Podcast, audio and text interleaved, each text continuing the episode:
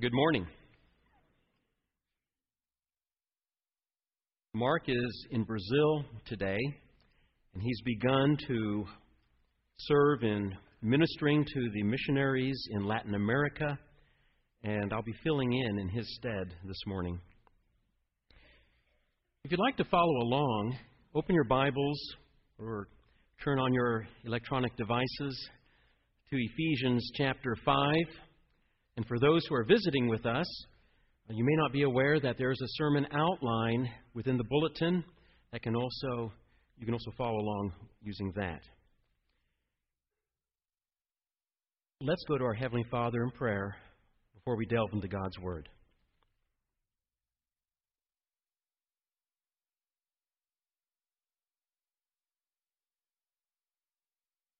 Our Father in heaven, May you be glorified and praised according to what you deserve. You are des- deserving and worthy of all glory and honor and power. Father, we pray for your kingdom. We pray that your reign in the lives of people and your reign over their hearts might increase and grow. Father, we pray that our lives might come more and more under your kingship as we understand what it means to be your people and to live in this world. And Father, we pray for your reign over the lives of people to increase and that more people will come to recognize you as God, their God. Father, we pray that you will be glorified.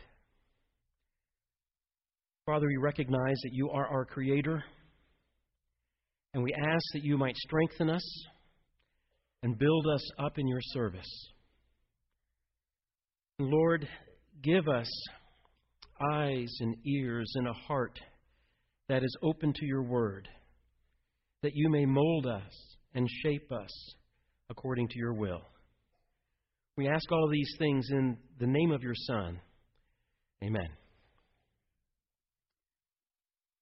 Here's the picture of a skinny young man who looks way too young to be getting married. But the county clerk issued a marriage license anyway.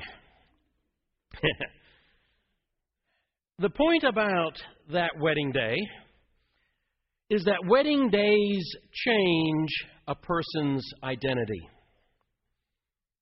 Marriage adds to a person's identity and responsibility.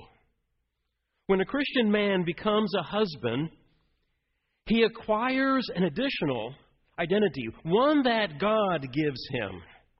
As he enters into that relationship, and as he enters into the role that God has given him with a woman who has now become his wife. Paul will describe this in Ephesians chapter 5. He says, Husbands, love your wives just as Christ loved the church and gave himself for her. He then later will write, Each of you must love his own wife as he loves himself. With marriage, a man is supposed to take on an additional role. As a Christian husband, he is to act and to be motivated in the same way that Christ acted and what drove his behavior, the motivation he had. Just as Christ did not seek to serve himself, just as Christ did not come to be served, but to serve and to give his life as a ransom for many, just as Christ loved the church, in the same way, the husband now has a new role, a new identity as husband and he is to love his wife. He's to seek her well being, just as Christ sought the well being of his bride, the church. As a general principle, whenever people are given a role to fulfill, their, their identity is added to with a new position, whether that be a husband, whether that be an employee, whether that be a manager. The fact that a person has a new role is no guarantee they're going to live up to it. not every husband gets it. The good news is if we are open to learning, if we're open to growing, genuine change is possible. And the good news is, is that people can fulfill the roles and the identity that they have been given, the responsibility that they have been given. And so, to recap very quickly, with marriage, a man gains a new identity, a new role as in being a husband. And the husband, the Christian husband, is supposed to live up to that new role that he has by loving his wife in the same way that Christ loved the church and died for her and made her pure. Well, when a Christian woman becomes a wife, she also acquires an additional identity and role as she enters into this new relationship with a man, a man who has now become her husband. And Paul describes that. He says, Wives, submit to your husbands as to the Lord. The wife must respect her husband. With marriage, a Christian woman is supposed to take on an additional role in a relationship with a man who has now become her husband. And as a Christian wife, she is to follow her husband's leading. In the same way that as a Christian woman, she's following the leading and the guidance of Christ on how she is living. And when a, a Christian husband and a Christian wife are in a marriage and they are fulfilling these roles that they are supposed to be given, or that God has given them, they're supposed to be living, then God can use that marriage and He can bless it in wonderful ways. And He can use it to be a blessing to all of those around and to the children that God may grant that family. But my point this, this morning is not so much on the role of the husband and the wife, but to highlight the principle that marriage adds to one's identity and it changes one's role. You see, there was a very significant marriage that occurred in 1446 BC. It altered identities, it altered roles and responsibilities. But this, this marriage occurred so very long ago. Let's roll the clock back to almost 1500 years before Christ. Let's travel to a mountain called Mount Sinai and learn something about a marriage that happened at that mountain. Before the mountain is going to start rumbling and, and be shaken as if an earthquake is, is trembling it and its top is billowing with smoke. But before God's presence will descend on that mountain and it burns the top of the mountain. Before God gave Israel the Ten Commandments. Before all of this occurs, when Israel had first arrived at that mountain, God told Moses, I have a proposal for Israel. I want to make a proposal to this nation, this people. And God proposed a relationship between himself and Israel. And if you will, God offered a marriage proposal to the nation of Israel.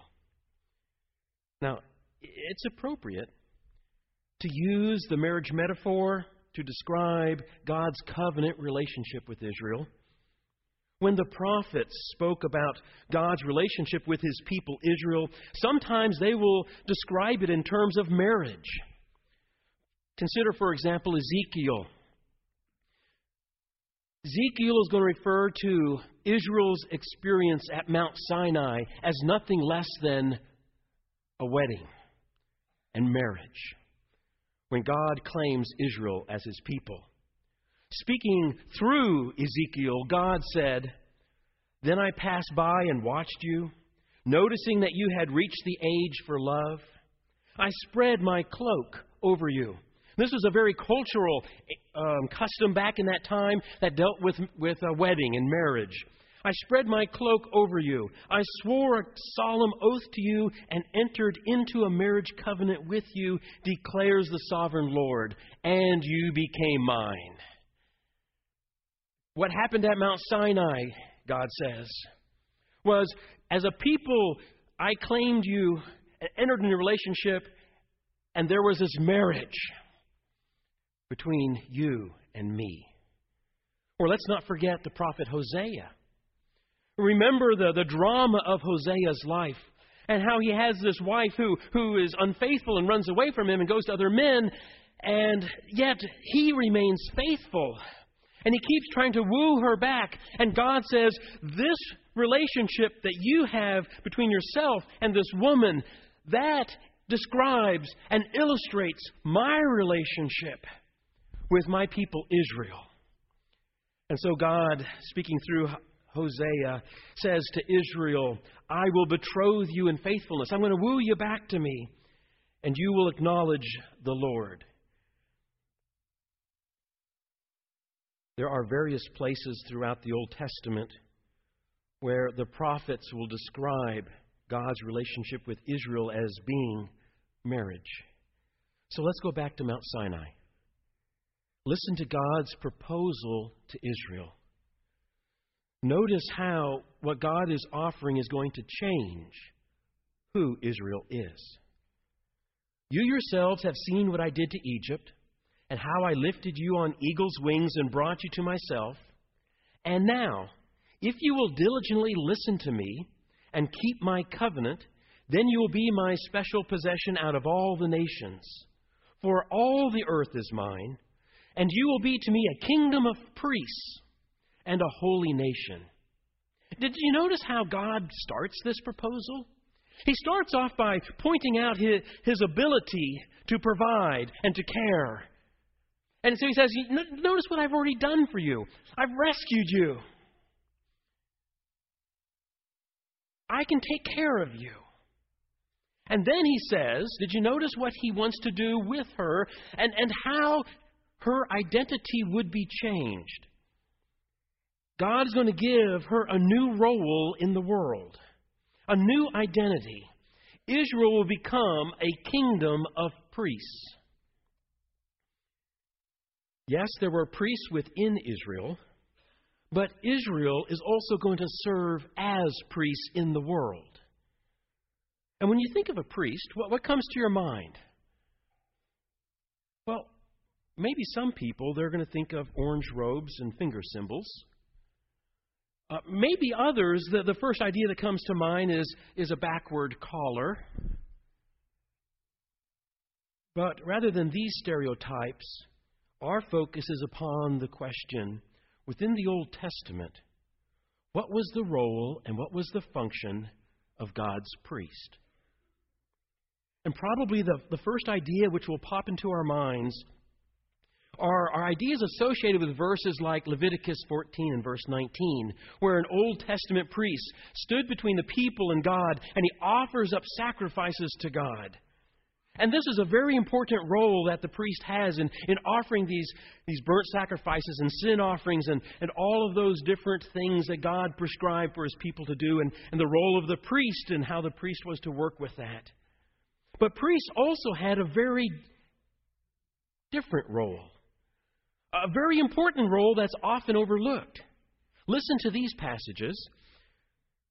Then the Lord spoke to Aaron Teach the Israelites all the statutes that the Lord has spoken to them through Moses. Now, we remember who Aaron was. He was the high priest. And as part of the priesthood, Aaron's role involved teaching the people God's ways.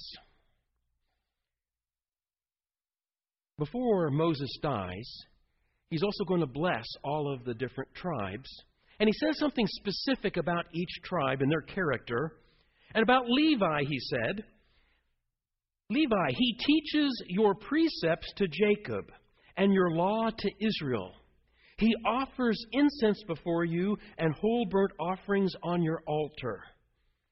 Now, we remember that Levi is the tribe of priests. And so, what Moses is doing here as he's blessing Levi, he also describes what these priests, what these Levites are to be doing. Yes, they're offering sacrifices up to God, but they're also engaged in teaching God's people. That's one of the functions of a priest. In 2 Chronicles chapter 15 and verse 3, we learn the dismal spiritual state of Israel, and the cause for it is for a long time, Israel had no true God or priest to instruct them. or law. Now, God has always existed, he, and He was there, but Israel did not know the true God at that time. They did not have a priest to teach them God's ways and to tell them about who God was. And that's why God's people were in the state that they were. Hundreds of years later, when the prophet Malachi described the work of God's priests, he put it in this way For the lips of a priest should preserve knowledge of sacred things, and people should seek instruction from him because he is the messenger of the Lord who rules over all. God rules over all, and he has messengers. And the role of a priest is to be a messenger of God. It's to instruct those around him who God is and to share with those around him God's ways. So when people look at him, they see a reflection of the holy God and they learn about God's ways. So we learn for priests to fulfill their role, their purpose, they must also be engaged in teaching people God's ways. So let's go back to Mount Sinai. Let's go back to the marriage proposal where God is proposing to claim Israel as his people and says, You're going to be my special people. And where God is going to change who they are and give them a new role, a new identity in the world. And it's not only with himself that they have a new role, but also with the world. And God, when God said, You will be to me a kingdom of priests and a holy nation, this is not merely a glib, whimsical title to stick on some poster in a house and that's it. But they've come into relationship with God now and they have a new role. The whole nation of Israel has the role to be a kingdom of priests. Now, what is it going to mean for Israel, the whole nation, to fulfill its role as a holy nation, a kingdom of priests living among the surrounding nations? Well, when we consider what the priest's role is, not only is Israel to be worshiping God and, and to be walking closely with God and to be a holy people in relationship with God, but, but they're to be helping those around them draw near to God. And when the surrounding nations look at Israel, they're supposed to see what a holy and winsome people and how they're reflecting their loving, holy, and just God. You look at the priest, you see something of what God looks like because the priest is walking close to God. And they're going to hear God's ways being taught. As a kingdom of priests, God wanted Israel to make a difference in its world. It was not simply a title. Ah, you're my people. Great. Go and enjoy life. But you're my people. You're now a tool for me in the world. Israel, you have a mission to fulfill. You are my kingdom of priests. Remember, the prophets describe what happens at Mount Sinai as being a marriage between God and Israel. And what we're looking at in, in Exodus 19 is how God is proposing to alter Israel's identity and role when he claims them as his people. And so let's try to step back in time, if we can. Let's try to go back into the culture and the time of, of 1446 BC. What is it going to mean what is it going to look like for, for Israel to fulfill its role as a kingdom of priests? Remember, at that time, the surrounding nations, they, they sacrificed their own children. They sacrificed babies. Gods like Chemosh and, and Molech. They, they, they build these, these idols with arms laid out where a baby is killed and placed on here and burned. And in the Mediterranean world, where Chemosh and Molech were worshipped, archaeologists have uncovered acres of small urns filled with the burnt remains of babies. That's how the nations were worshiping their gods. But when they looked at Israel, God wanted the nations to see what a holy people looks like. A holy people who would not sacrifice their children because of their relationship and their belonging to a holy God who doesn't want that. In fact, the prophets will say, or God says through his prophets, that thought never even entered my mind. That's not my way. The nations at that time, they're going to place different values on the life of a person. The life of a slave is less than the life of other people. You look at their law codes, Hammurabi and the other ancient law codes, and people have different values, monetary values, based on their status. You look at God's law code, and you see that all people have the same value, slave or not. And so when the nations look at Israel, they were to see a holy people, and they were to teach that everyone has the same value before God. The nations were engaged in every conceivable intimate relationship. Start with incest and go from there. God's holy people were to model and to teach that God created marriage, that God made man male and female, and that God said, You leave your father and your mother and you, be joined to your wife and, and you become one new flesh. And that God desires for husbands and wives to remain faithful to each other. And so when the nations look at Israel, if they're going to live up to their role and who they're supposed to be as a kingdom of priests, they're going to see husbands and wives and what God desires. Um, whether it be business relationships and personal relationships or matters of justice, caring for the disadvantaged, and the list goes on and on as we look at the law code. God wanted Israel, serving as his priest, to make a difference in her world by modeling and teaching her neighbors God's ways. Israel was not to reflect the world around them, Israel was to reflect the God they serve. And whereas the nations would worship a wide variety of gods, often associated with nature and the forces in nature. Israel was to proclaim, The Lord our God is one.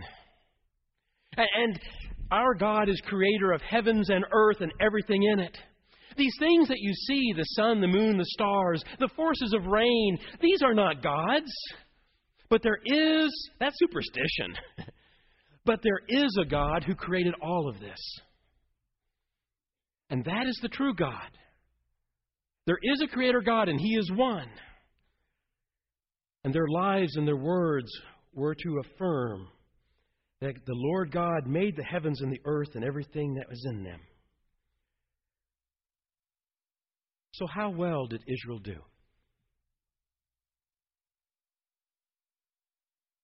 Open our Bibles.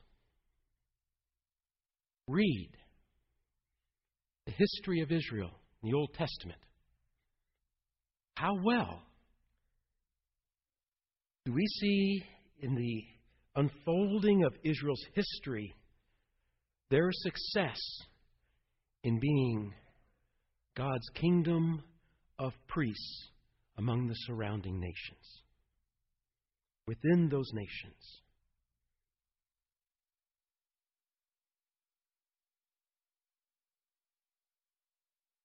Before we get too hard on Israel, let's gather around the water fountain for an informal chat. What happens when someone hears that God loves them so much that He sent His Son to die for them in order that He might rescue them from their sins and claim them as his people. And what happens when someone who hears that then chooses and decides, yes, I want to rely on Christ crucified for me? And they, they acknowledge Jesus as Lord and Savior. And they're baptized. And they're raised up into a new life that God made possible. What has happened? The short answer is God forgives them. And God adds that person to his people, to his community. He adds them to the Lord's church. He adds that person to the bride of Christ. Has anything else happened? Yes. Just as God gave Israel a new identity when He claimed them at Mount Sinai to be His people, so too today, when someone relies upon Christ crucified and the blood that was shed for them on that cross, he or she is given a new identity and a new role in this world. There is a song, John tells us, a song that's being sung in heaven. And, it go, and it's a song about Jesus, and it goes like this You were killed, and at the cost of your own blood, you have purchased for God persons from every tribe, language, people, and nation. You have appointed them as a kingdom and priests to serve our God.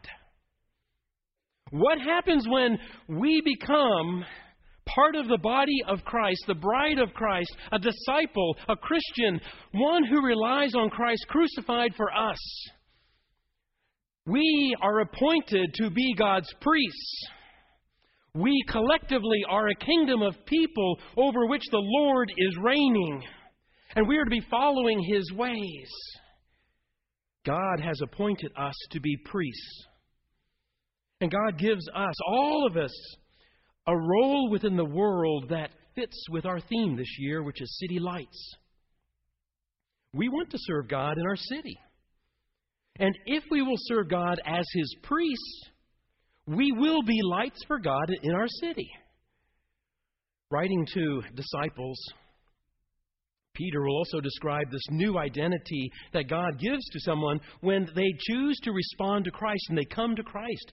Peter's words are like this So as you come to him, a living stone, speaking of Christ, who was rejected by men but chosen and priceless in God's sight, you yourselves, the Christians, as living stones are being built up as a spiritual house to be a holy priesthood and to offer spiritual sacrifices that are acceptable to God through Christ Jesus.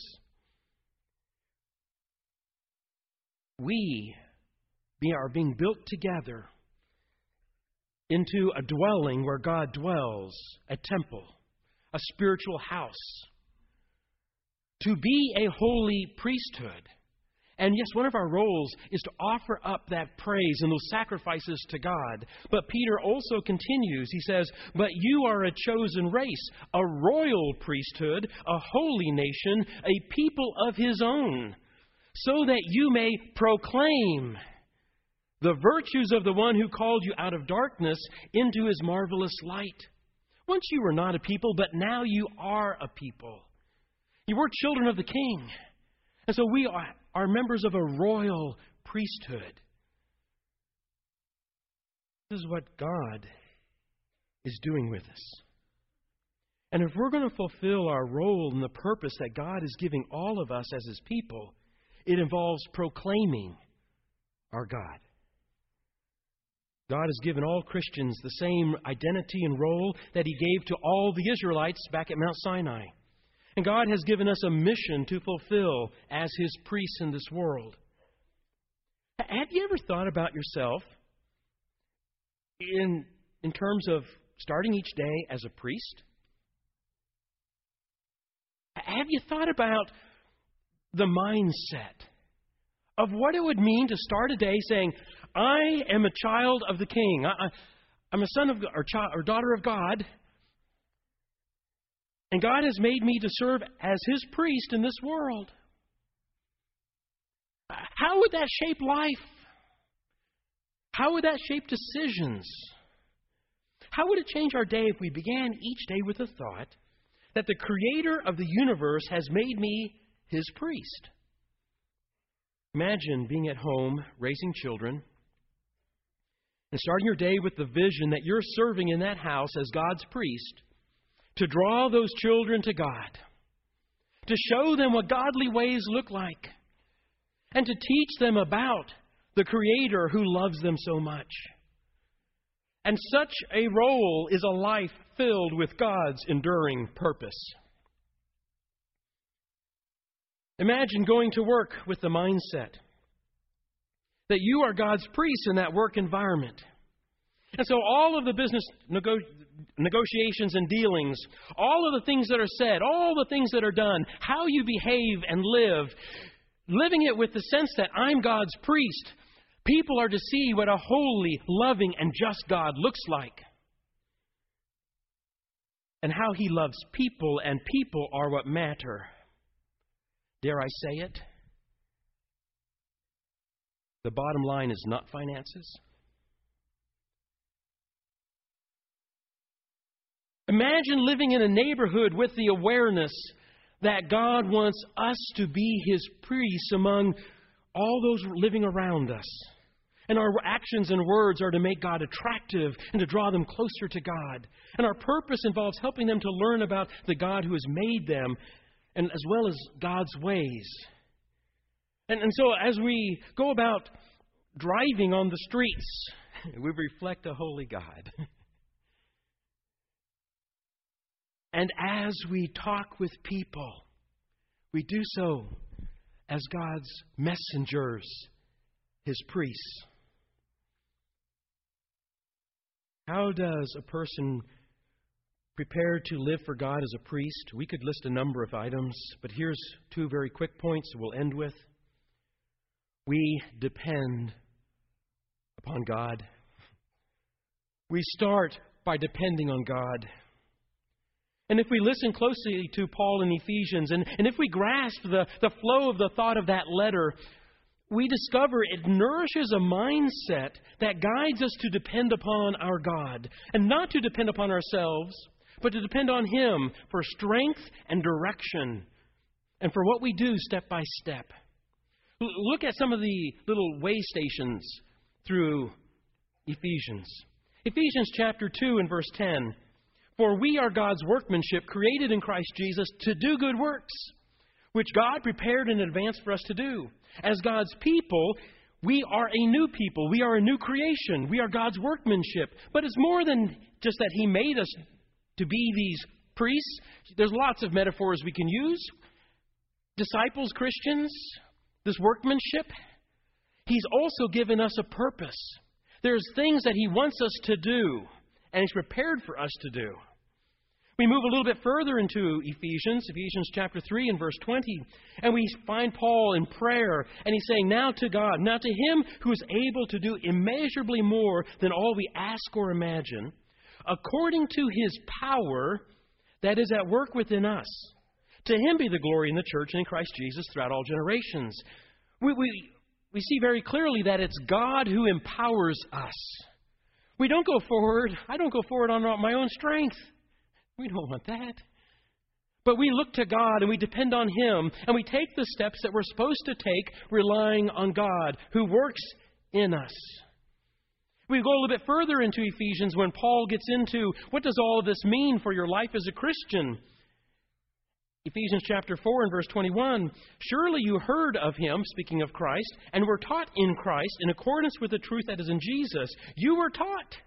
And then Paul goes on to describe those step by step daily things that disciples do, Christians do, God's priests do, on how we live. And so Jesus shapes our life and guides us in what we do and, and what motivates us. And so when we realize that it is God who has made us to be who we are, and He's created us for His purposes, it's God who empowers us and who strengthens us in our walk. And it is the Lord who's teaching us step by step what to do. These things nurture a mindset that says, my service from start to last is dependent upon God. And I'm so grateful I don't have to be dependent on me. Because we'd be in trouble. But depend on God and do what God wants, step by step. But there's a second biblical principle that can ignite God's priests into action. And that involves knowing that God can fulfill his purposes through us. Philippians chapter 2, verses 12 and 13, Paul says, Continue to work out your salvation with fear and trembling, for it is God who works in you to will and to act according to His good purpose. See, God desires us to live out what it means to be saved. He's created us and placed us in a new position and role and, and given us this salvation, and it means something to be saved, and God's people are to work that out, to live it out, that salvation that God has given them. And if God's people will simply take a step and put into action the things that they know to do, you don't have to know everything, but put into action and take a step on what they do know to do God wants me to forgive this person, and this is going to be the hardest thing I've ever done in my life. God wants me to love. God wants me to let this person know that God loves them, and He sent His Son. If we will take step by step and put into action what we know to do, as we obediently choose to do what God has shown us His will for us, God works through those steps to achieve His purposes. And the world sees what a holy people look like, what a people who reflect God looks like, not what a people who reflects the world looks like. When we relied upon Christ and His death to save us, by being buried with Christ in baptism, God raised us up to become a new creation, new creatures in the Lord. And God made us into being His workmanship, a, a new holy people belonging to Him.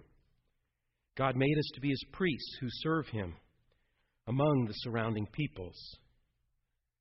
This morning, if God has not yet added you to His people, if He's not yet forgiven you of your sins, we invite you to acknowledge Jesus and to rely upon his death for you in baptism. And for the rest of us, let's fulfill God's purposes for us as a kingdom of priests in this world. May the Lord be with you and bless you as you serve the Lord this week as his holy priesthood. We're going to stand and sing a song.